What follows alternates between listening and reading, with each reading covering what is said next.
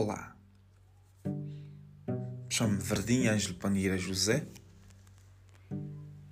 economista de profissão, e vamos tentar conversar um pouco sobre zonas económicas especial. No caso específico, a zona económica de Luanda e Bengo. Começa-se no meu artigo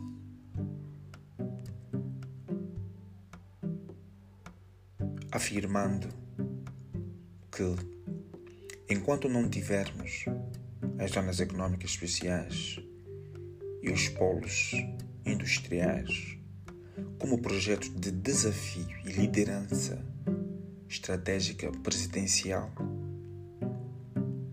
e sim ministerial,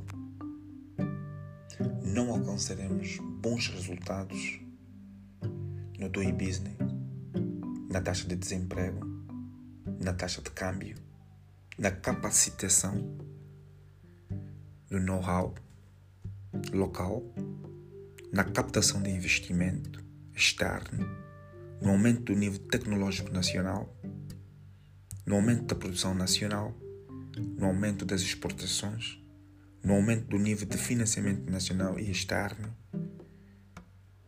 no aumento formal da base tributária empresarial e trabalhista e nem tanto no fomento do empresariado nacional. Por quê?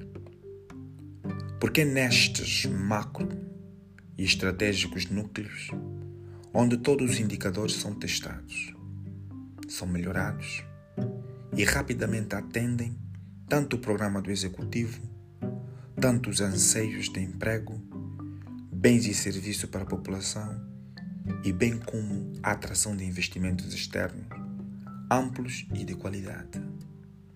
E por que deve ser, então, desafio de liderança presidencial? Porque, no meu entender, se o Presidente da República pode aprovar e tomar o risco de mobilização de grandes verbas para a infraestruturação destes macros núcleos estratégicos e só com a liderança e acompanhamento estratégico e exaustivo presidencial se podem reduzir ao máximo os desvios de execução por parte dos departamentos ministeriais e aumentar a celeridade de conclusão dos mesmos projetos. Só devemos deixar que os órgãos de fiscalização façam sua parte na fiscalização dos atos do presidente e o seu governo. Garanto-vos que estes macros núcleos nunca vão ser extintos, mesmo com a entrada de uma nova liderança no poder, pois a provável tendência sempre será é melhorá-los e nunca extingui-los, pois são, de facto e de juro, a via mais rápida para a materialização dos programas de governo de qualquer partido eleito. Departamentos ministeriais não fazem os indicadores funcionarem, mas provável é falsearem o seu melhor funcionamento.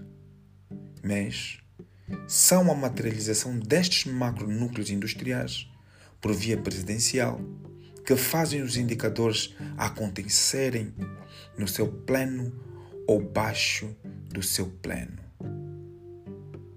Observando Tamaquimba, Vardim Panheira. Obrigado.